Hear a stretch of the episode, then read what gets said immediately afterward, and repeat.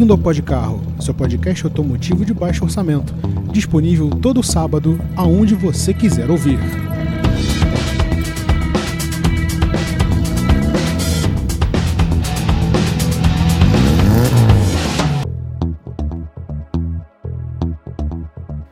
Olá e sejam todos muito bem-vindos e bem-vindas ao Podcarro.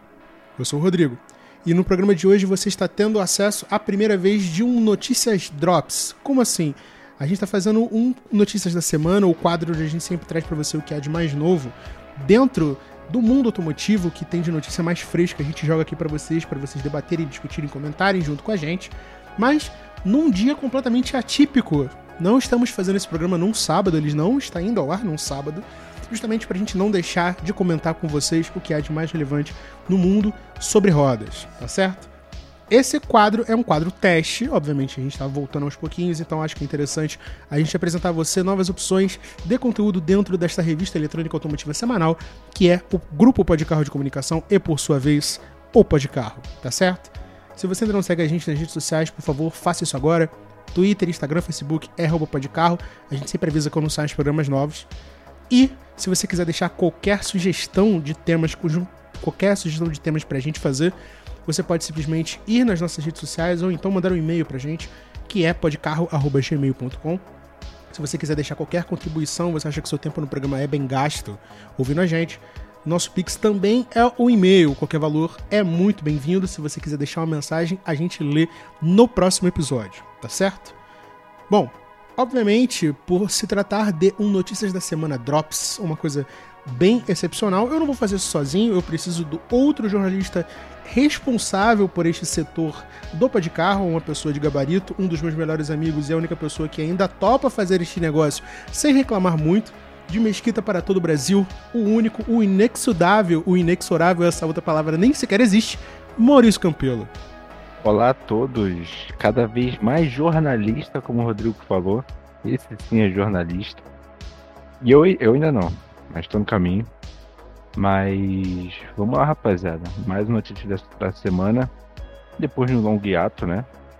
Ah, por circunstâncias da vida. Mas vamos trazer umas notícias um pouquinho diferentes, eu acho, para vocês. Vamos ver, estamos testando novas águas, eu diria. Não sei se é o termo ideal correto, o Rodrigo, que afinal ele é o editor-chefe do programa. E. Mas vamos ver, vamos ver o que. Se vocês vão gostar dos temas que nós separamos. Vambora, vambora. É isso aí, galera. O tempo é curto, essa Sapucaí é grande, então vamos direto com o primeiro tema deste episódio.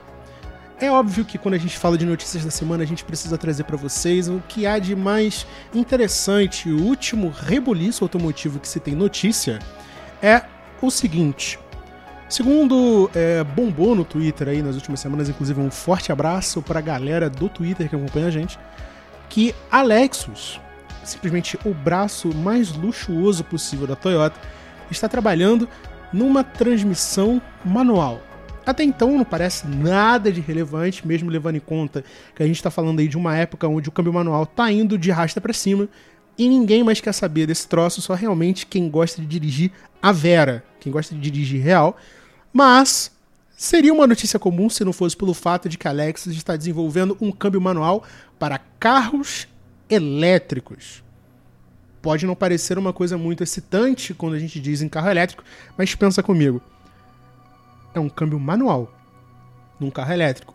Se você está tão preocupado assim que o carro elétrico vai ser uma coisa que vai destruir o futuro, gearhead, a pessoa que gosta de carro e quer um liquidificador, ou simplesmente um iPhone com rodas, a gente está falando de uma coisa que pode trazer uma, uma maneira de dirigir diferente, uma coisa mais puxada para esportividade. Maurício, por gentileza, nos traga alguns detalhes desta novidade. Esse iPhone sobre rodas aí, eu gostei. A ideia da Lexus e da Toyota, na verdade, porque a Lexus vai ficar, vai ser a responsável pelos veículos de alta performance da Toyota, os veículos elétricos de alta performance da Toyota, é, está desenvolvendo não só câmbio manual, mas um sistema completo, digamos assim, que emula a sensação de um carro manual. Ou seja, o carro a combustão manual, para ser mais preciso. Além do, do câmbio, vai ter um sistema, vai ter um pedal de embreagem e sons simulados, né? A BMW já implantou isso em seus modelos. É mais para amplificar o som dos motores turbinados, né? É, já não sei se subdimensionados é a tradução ideal para downsizing. Mas motores já que hoje são menores, turbinados, para substituir os V8. Né? Trazer o ronco próximo do, dos V8, 6 em linha tradicional BMW. V8 no caso da, da M3, né?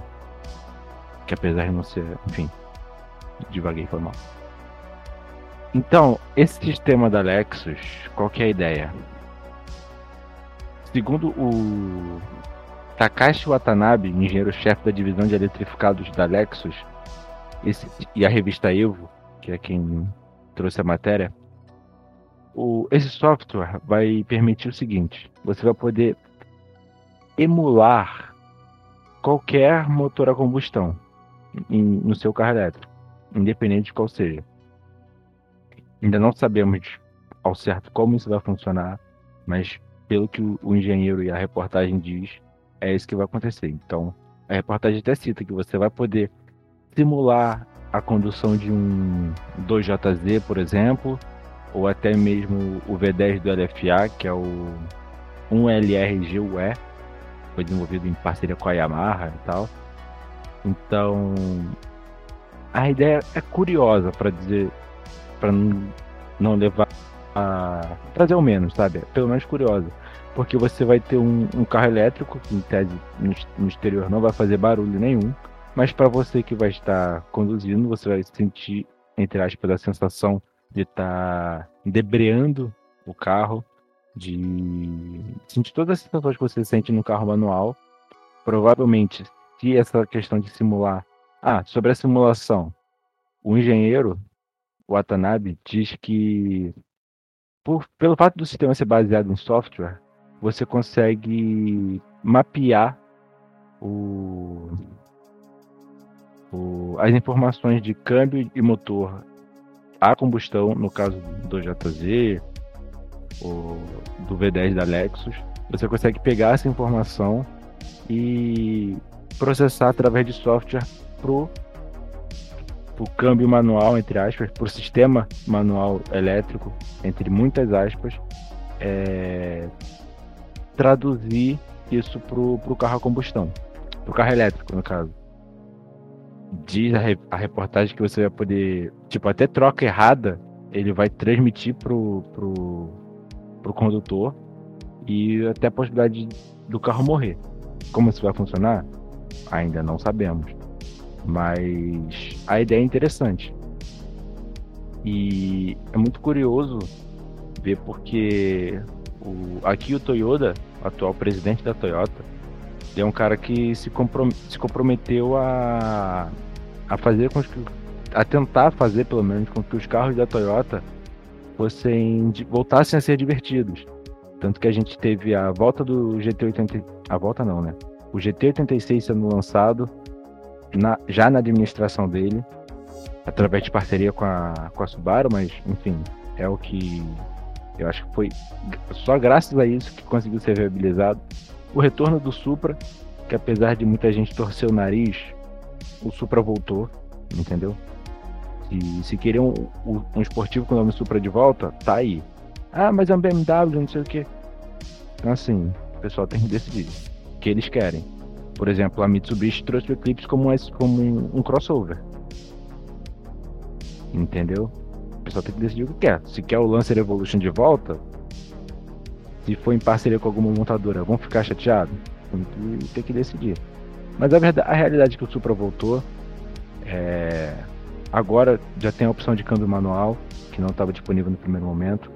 E o aqui o Toyota vem, agora o GR Yaris, GR Corolla. Tinha a ideia do, do GR010, que é baseado no carro de. no Hypercar de, do Mundial de Endurance. Esse projeto não sei a quantas anda, eu acho que está suspenso por conta de custos. Ou a Toyota está desenvolvendo muito secretamente. porque não tiraram mais, não, não tem mais aparição pública do carro. Mas o Akio Toyoda, não sei se muita gente sabe, ele é piloto de corrida. Se você procurar Morizo, é o, é o, é o, é o codinome que ele usa.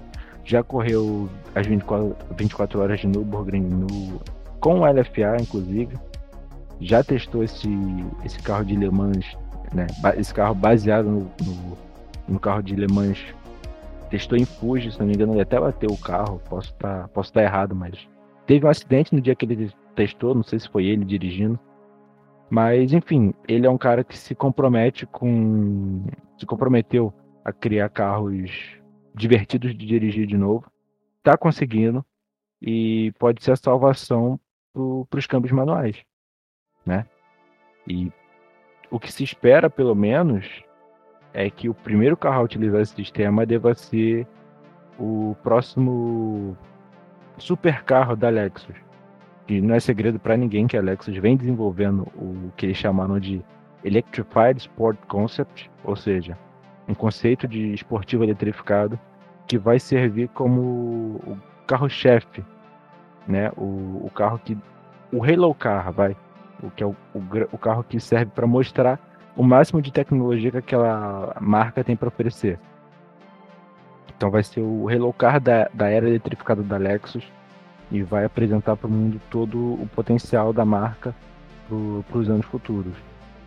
Então, eu apostaria minhas fichas de que esse vai ser o primeiro veículo a contar com essa tecnologia da, da Lexus, mas ainda depende de, de aprovação, viabilidade. Aparentemente só tem um protótipo em funcionamento, mas vamos ver. A, a ideia é, a, parece ser interessante. A ideia por si só parece boa. Porém, eu poria algumas questões aqui mais, pelas quest mais pela usabilidade. Porque a gente está falando de uma coisa que, a meu ver, vai ser bastante nichada. Pelo que a gente pôde ver no vídeo, e foi apresentado pela Autocar, pela Autocar não, perdão, pela Evo, a gente vê no próprio, no próprio tweet que eles fizeram, parece ser um carro comum, obviamente é uma mula de testes e tal, teria o conta-giros. E você vê que no painel, o painel está em D, então era um carro automático que passou a ter esse câmbio manual. A galera que ouve esse vídeo um pouco mais atentamente consegue ouvir o som das trocas, a rotação subindo e tal, e parece um câmbio bem justinho, porque, por exemplo, as trocas ali de terceira para segunda são bem na mão, bem fáceis de fazer e tal, bem curtas. Mas eu me pergunto, justamente pela questão do eclipse que você comentou, o quão. É, o que, que precisa fazer para isso se tornar uma coisa massiva, né? Porque, óbvio, isso vai parar num carro, num supercarro aparentemente, né? Talvez a gente esteja falando aí de um futuro hot hatch híbrido que possa ter um câmbio manual, talvez um GR Ares mais bombado, um GR Corolla, uma coisa assim, porque obviamente Lexus, né? Então, alguma coisa vai sair dali vai parar na Toyota, isso aí para mim é evidente. A gente está falando de uma nova era de motores com combustão e também é, algum tipo de eletrificação. Mas é interessante pensar que isso pode salvar o que a gente. Salvar é um termo muito forte, mas pode tornar mais interessante a, a intenção do público em ter veículos eletrificados. Né? Porque, obviamente, a gente para de pensar no termo que eu usei recentemente, que inclusive foi do texto até de um rapaz, se eu lembrar, eu coloco o título, coloco o link do texto aqui na descrição. Um texto muito bom, inclusive.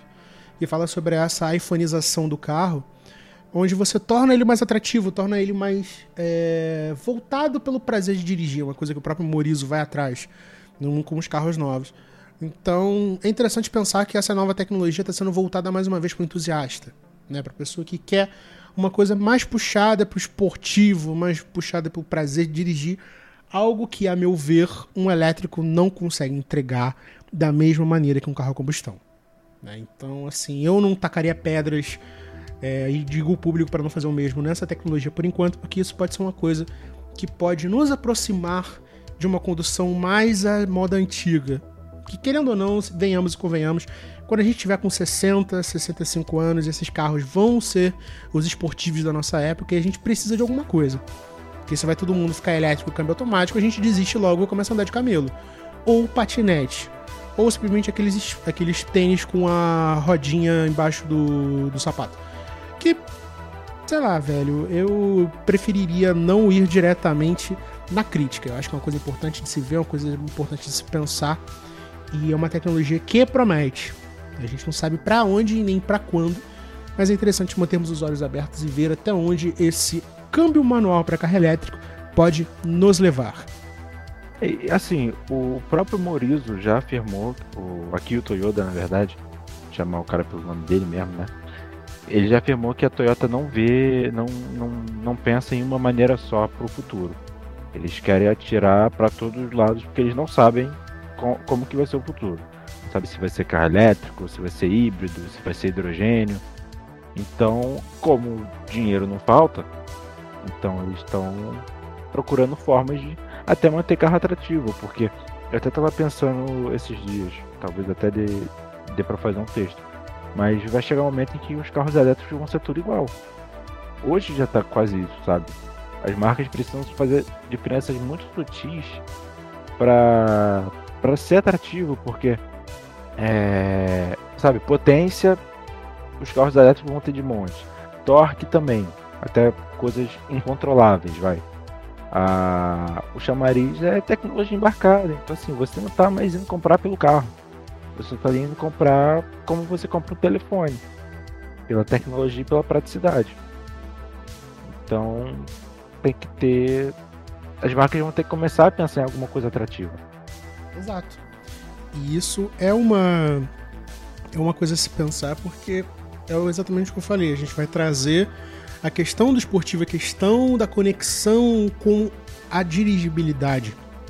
E a gente está falando mais é, de uma tecnologia que, que se perde pelo fato de ser muito chamativa, de querer um público que está muito preocupado em sensor de, de carro semi-autônomo e tal.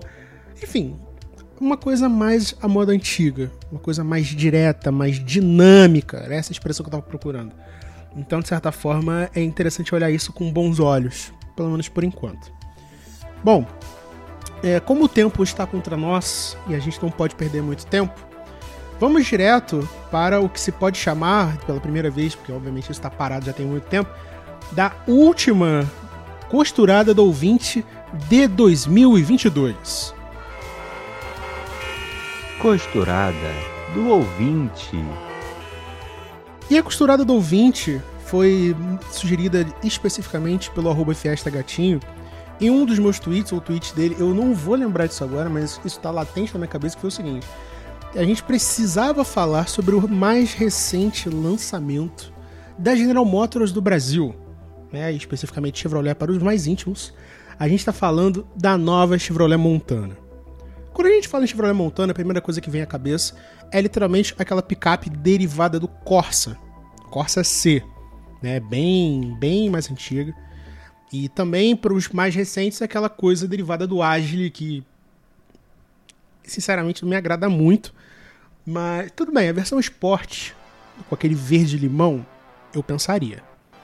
Não vou negar, o Agile não me agrada em hipótese alguma, mas aquela montana eu achava bonitinha, ainda mais é difícil ver um carro de cor viva hoje em dia, então assim, né, pode se pensar. Mas a montana vermelho, aquele vermelho, montana esporte eu acho, da primeira, nossa, aquilo era lindo demais. Mas lindo demais. Mas eram picapes pequenos. Né? A gente tá falando de picapes derivadas de hatches, que fazia par com a Saveiro, que fazia par com a Estrada antiga, que fazia par com a Ford Courier, que era uma picape incrível, mas ninguém dava bola. Né? Inclusive, é a minha primeira vez falando bem de Ford neste programa. Mas, enfim. Aquilo virou passado. O público migrou. A própria Fiat Strada cresceu absurdamente e hoje vende com uma beleza. E quando a gente fala em picapes médias, se bem que essa picape não é média, né? A gente tá falando de uma picape pequeno-média. Não faz muito sentido, eu sei. Mas é uma coisa entre diferente do que seria, por exemplo, a Saveiro atualmente e diferente do que seria uma Hilux. Vai, ela está estacionada ali naquele meio entre as duas. E hoje esse mercado, esse nicho de mercado é dominado de ponta a ponta pela Fiat Toro. Né? Goste ou odeie, a Fiat Toro é líder nesse segmento e é seguida bem de perto ali pela Renault Oroch, que foi lançada antes, mas que por alguma razão a Toro veio jambrando todo mundo na porrada e hoje ela é a dona do segmento. GM disse que não ia deixar barato e simplesmente trouxe a Montana de volta dos mortos com essa nova roupagem, essa nova estrutura, esse novo modelo que, muito sinceramente, antes de eu abrir para as minhas opiniões, eu quero ouvir de você, Maurício Campelo. Pelo que você viu, pelas imagens dispostas aí no link, que eu provavelmente não vou colocar para a galera do YouTube, eu sinto muito, porque eu estou num nível de cansaço inimaginável. Meu amigo, me diga suas primeiras impressões sobre este veículo, por gentileza. Olha, eu acho que esse carro tem um potencial muito interessante. Apesar de, do visual ser muito controverso, dividir muita opinião, é, eu achei a dianteira legal. Talvez, assim, opiniões mais bem formalizadas só quando o carro foi de fato lançado. Mas. Lançado não. Quando a gente começar a ver ele rodando pela, ele rodando por aí. Mas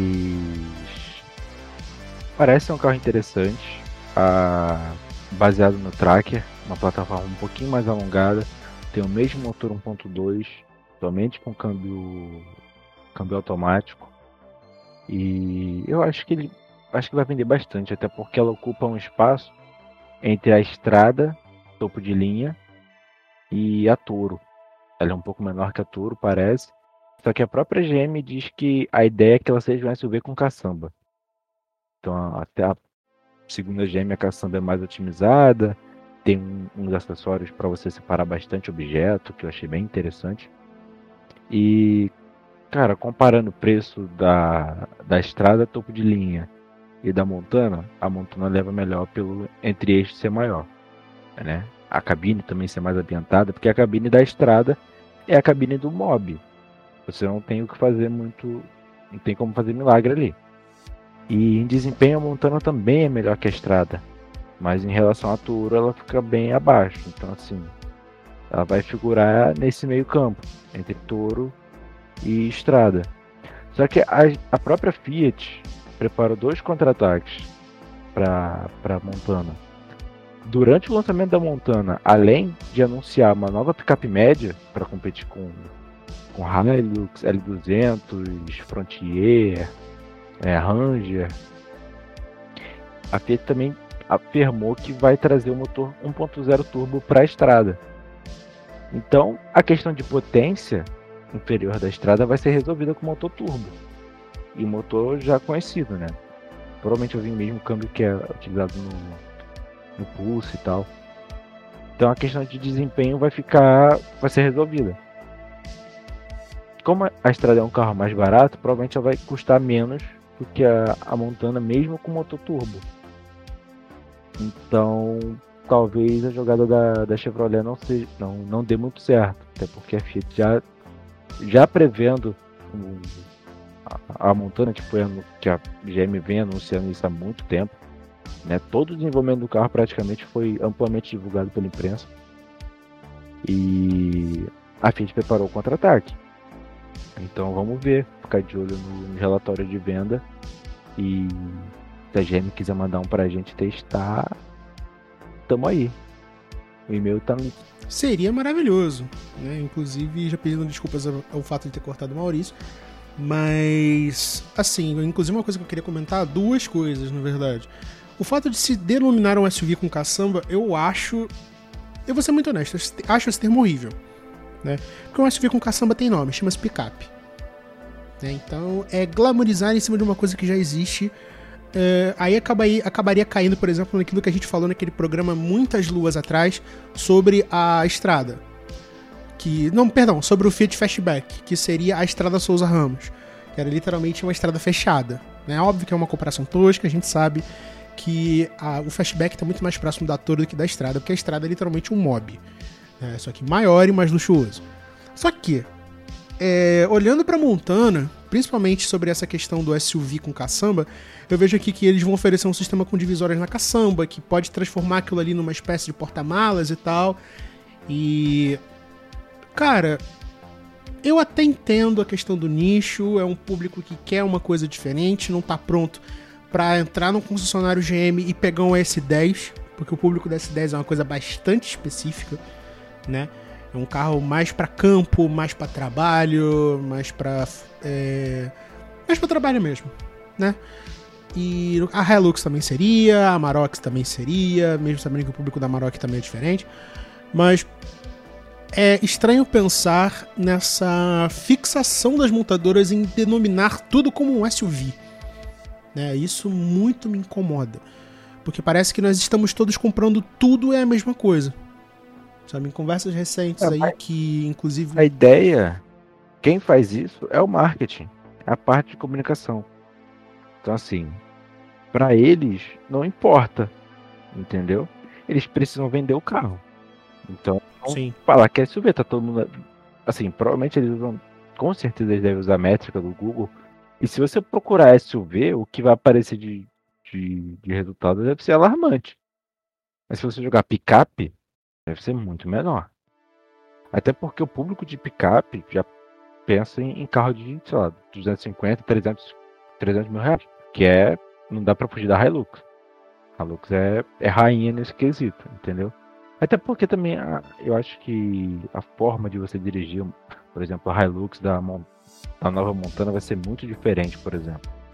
É só tração dianteira, né, Montana, é, é um carro com uma pegada mais urbana. Enquanto você fala picape, a pessoa já talvez automaticamente já pense em, em carro para todo o terreno e toda a situação. Assim, olhando por essa ótica, eu imagino que a gente estaria falando, por exemplo, de uma picape leve, pouco voltada, mas no caso pouco voltada para trabalho, né? Seria até ridículo querer chamar de nova Chevy 500, igual eu fiz no grupo do GPC. Inclusive, se você não segue a gente no Twitter, faça isso, porque sempre que acontece algum rebuliço no GPC, a gente posta lá, que é arroba podcarro também e que eu teria falado que seria a nova Chevy 500, mas de fato é uma coisa pouco voltada para trabalho e lazer, é mais voltada para ser um SUV mesmo. Um SUV com um porta-malas grande. Para você, é, parafraseando aquele comercial da Belina 88, né? O carro da semana e do fim de semana. Então, tipo, entende-se a questão, entende-se o porquê, e assim como você bem comentou aqui, a S10 é cara para um Dedel, então é complicado. Mas, sei lá, eu sinceramente, eu acho o carro bonito. Eu acho o carro bem bonito. Me incomoda um pouco essa coisa de você ter que fazer sempre esse farol é, ser fininho, é, que, dividindo em duas partes. É uma coisa que a gente vê na Toro, é uma coisa que a gente vê até em segmentos enormes, como por exemplo o BMW Série 7, recém-lançado.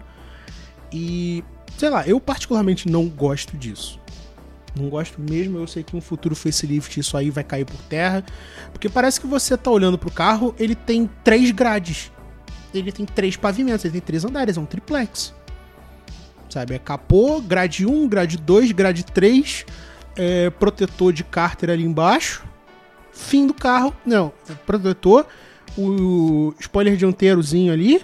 Acabou o carro. Tipo, a frente enorme pro motor minúsculo, sei lá, eu essa frente, essa necessidade de fazer o carro parecer mais imponente do que ele realmente é, é uma coisa que me, engana, me incomoda um pouco. É uma coisa que eu reclamo desde o EcoSport, para falar a verdade, mas enfim, quem sou eu na fila do pão para reclamar de um produto? É... na verdade, eu vou reclamar sim. Daí, eu posso dar minha opinião nisso aqui, mas cara, é, é difícil desver o tracker neste carro, principalmente se você for olhar da, da partição antes da coluna C pra trazer. Eu consigo ver a lateral dele ali. De resto, o carro é completamente novo. A interna também é bem o, o tracker mesmo. O volante me lembra do Onix, eu acho. E tipo, a diferença do powertrain é considerável. Segundo a GM, a Montana tem um interior mais refinado que o do Tracker. Mas é, é impossível você não ver assim, a, a referência ali, a inspiração. Até porque não faz sentido mercadológico você criar um interior completamente novo para um carro que é da mesma plataforma. E assim, a gente está falando de um porta-malas também bem considerável, a gente está dizendo de. Deixa eu ver o um número exato aqui. 874 litros. Então, a gente está falando de uma coisa bem maior até do que a Estrada oferece, menos do que a Toro, bem mais do que. Na verdade, a Oroch sempre sofreu com isso, ela sempre teve um porta-malas, um porta-malas, uma caçamba bem pequeno. E assim, O que a gente pode esperar é que ela seja ali uma concorrente direta para simplesmente jambrar a estrada na porrada e fazer com que a Toro perca aquele público ali das versões básicas. Né? Porque a galera que quiser a versão diesel é, é aquela coisa, ela vai estar tá pronta para no futuro entrar ali na concessionária Fiat e pensar numa futura Land Track. Né? Aquela picape que aparentemente é ser Peugeot, mas acho que agora vai ser Fiat, correto? É, exatamente isso. Esse carro é vendido então. em alguns países. Na verdade, ele é um projeto chinês que foi desenvolvido em parceria com a Peugeot, que na época estava operando na China, e agora virou, peça, virou tudo estilante e tá uma bagunça. Mas esse carro é vendido em alguns países como Peugeot Landtrek, inclusive no Uruguai, com motor Mitsubishi, inclusive, vale salientar.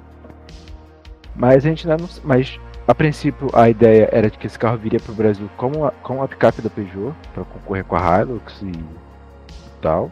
Mas talvez pela difícil penetração de um carro da Peugeot nesse segmento, a, a Stellantis tenha dado prioridade para a Fiat, que querendo ou não já é estabelecida no Brasil. E acaba meio que tendo mais nome, né? Tal, talvez a Toro tenha ajudado nisso, porque muita gente deve gostar da Toro, a Fiat deve ter essa informação. E o cara que, que gosta muito da Toro faria o upgrade para o pós-Talent Track. Que a gente ainda não sabe qual vai ser o nome. Talvez até seja isso mesmo. Então, para já ficar tudo em casa, né? Então, assim, tira a Toro a diesel, bota uma Land Track já diesel com motor muito mais parrudo e já com tração integral. A que a Toro tem tração integral também. Mas uma coisa mais dedicada, até porque os rivais dela vão ser muito acima, né? Botar a tração integral na, na Toro é meio largar lá, porque ela vai competir com. Ela compete no ramo de diesel integral, diesel 4x4, com picape muito mais, primeiro, tradicional que ela, no caso Hilux, L200, Frontier, é, Ranger. A Ranger, acho que até mesmo um pouco maior que ela, mas não tão grande quanto a, quanto a Hilux. Mas são coisas já muito consolidadas de marcas que trabalham já o 4x4 há muito tempo. Né? E tem até no 4x4 muito sua, sua essência, que é no caso da Mitsubishi. Mas o que a Fiat não tem. E a Toro também não tem. A Toro nunca passou aquele ar de, de brutalidade, né? De, de resistência que essas picapes trazem. Então acho que é, pode ser uma estratégia acertada da, da Stellantis, mas só o, o tempo vai dizer. Exatamente. E essa questão do tempo é importante você citar, porque a gente já está falando aqui de um carro que deve ser começado começar a ser vendido ali a partir de fevereiro, e que, segundo fontes, já estourou, é, já vendeu. É, se bem que essa notícia é um pouco tosca de se dar. Tá porque... Montana. Tá falando da Montana de novo. Sim, sim, exatamente. É uma coisa que é meio tosca de citar, que sempre a manchete é ah, veículo tal esgota em tal horas. A gente já falou disso aqui no programa, isso aí é um jogo que simplesmente algumas montadoras separam os caras, é, compradores em potencial, e os caras vão lá e pegam o primeiro lote, distribuem, a galera já tava na fila para comprar mesmo, e esgotou. Eu não acredito nisso. Acredito que tem assim uma alta demanda, porque é um produto novo. Né? Eu digo muito isso, por exemplo, num caso familiar, que, por exemplo, minha família, quando pegou o primeiro Prisma, na verdade, o primeiro e único da família, né? foi um dos primeiros carros a serem tirados no Rio de Janeiro. Então você ia na concessionária, tinha a opção de pagar o ágio ou não, você colocava seu nome na lista de espera e o carro era entregue para você depois de um tempo. Então, assim, é, eu não compro muito essa ideia de esgotou em poucas horas. Foi a mesma coisa com a RAM, foi a mesma coisa com o Nivus, foi a mesma coisa com o Go Last Edition, que vendeu em uma semana. Não, vendeu que esgotou. no dia seguinte. Vendeu, é, vendeu no dia seguinte. Olha tá no dia seguinte já. Então, tipo, no caso do Gol Last Edition é pior ainda, porque é um carro de 95 mil reais que vendeu, assim, num, num piscar de olhos, porque vai tudo pra coleção e pra mão de especuladores e é, antigo oportunistas. Mas, é, tocando nesse, voltando à questão da Montana, ela tá com uma faixa de preço ali interessante, dizendo que a topo de linha Premier vai ser por volta de 140.500. Então, assim, é interessante ver o tipo de público que ela vai roubar. A gente espera aí que seja da Toro, né? Nenhum favorecimento em termos, em de Chevrolet, simplesmente é minha opinião mesmo. É um carro que eu acho bonito esteticamente, tem umas coisas que me incomodam ali, mas eu acho que tem Tudo para ser legal. Espero que em algum momento surja uma versão básica, uma versão LT de repente, mas só o tempo dirá. É, talvez uma versão manual com 1.0 turbo, vamos ver, porque acho que até a Toro tinha isso nas primeiras, que era aquele 1.8 Endurance, que era hum, meu, meu barra, meu tijolo. Mas a gente vai ver no que, que isso vai dar e quando isso acontecer, a gente vai trazer para vocês. Quando, principalmente quando as pessoas pararem de pagar sinal de dois contos nesse carro aqui. Tá certo? É, eu acho muito difícil uma versão 1.0, mesmo com câmbio automático. Pô, manual esquece. Impossível. Eu acho muito difícil, porque dependeria todo um reajuste de engenharia, sabe? E eu acho que hoje não tem demanda para isso. Nos últimos anos a gente viveu meio que um boom né, de, de carro para PCD. Então, assim, todas as marcas tinham pelo menos um modelo muito básico, mesmo com motorização muito básica, destinada a, ao público PCD. E hoje em dia a gente não está vendo mais isso. Pode ser que volte, e aí a, Chevrolet se veja obrigada a, a ofertar uma, uma opção dessa. Mas como a maioria de carros PCD tem câmbio automático, então seria 1.0 automático. Mas, enfim, é uma possibilidade. É aquilo, nunca diga nunca, né? Mas eu acho difícil ter uma versão assim. Só se, por exemplo, a estrada vier, a estrada 1.0 turbo automática tiver uma versão manual muito mais barata e vendendo muito. Aí a Chevrolet vai se ver obrigada a contra-atacar. É, mas nesse caso aí a gente vê exatamente o que que isso vai acontecer. Eu colocaria minhas esperanças talvez nisso, porque acredito que talvez exija uma, uma versão voltada para frotistas, uma coisa assim, como já existiu o tracker manual, que inclusive é uma coisa raríssima de se ver, eu só achei um uma vez na vida. Mas fica aí a esperança, mas eu acho que o cenário do Maurício é muito mais possível do que o meu. Bom, a gente vai encerrando mais um Notícias da Semana bem corrido, né? Mais uma vez tentando voltar aí com o seu informativo semanal sobre automóveis. Maurício, por gentileza, suas considerações finais. Mas é isso, já, já pode pedir? Com certeza. É, então, pessoal, muito obrigado pela audiência e paciência, como diria o outro. É, é isso.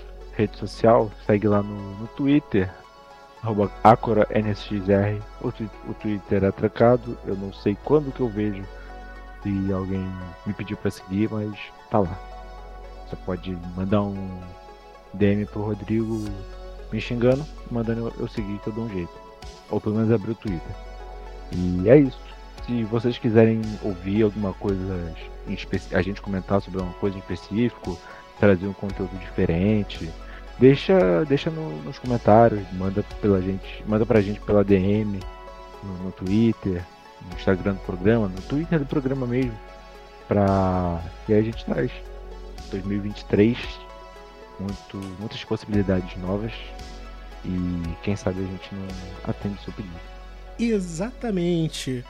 É, inclusive, já temos algumas solicitações de programas específicos para serem feitos, tá? Então, é, mais uma vez a gente pede, de certa forma, certas desculpas pelo fato do programa ter ficado fora do ar por tanto tempo, mas é que realmente não foi um ano muito tranquilo, né? Tanto que esse ano, eu já digo com bastante antecedência, não teremos o Bronzino de Ouro, né, a nossa premiação de fim de ano. O especial de Natal eu não tenho certeza ainda, até porque o último episódio teria que ser no dia 24. Mas, de qualquer forma, meus amigos, eu quero agradecer imensamente a audiência de vocês. Foi um prazer trazer mais notícias da semana num horário e num dia completamente aleatório. Mas é porque no próximo episódio teremos um programa pra lá de especial. Mas a verdade é essa, estamos aqui mais uma vez trazendo para você notícias da semana do jeito que você bem conhece na sua revista eletrônica automotiva semanal, que é o Pode Carro. Se você quiser trocar uma ideia comigo, Rodrigo, você me encontra no THERTLima. E não se esqueça de seguir o programa nas redes sociais no arroba Pode Carro. Um forte abraço e a gente se vê no próximo episódio com um assunto completamente diferente. E até a próxima. Tchau, tchau.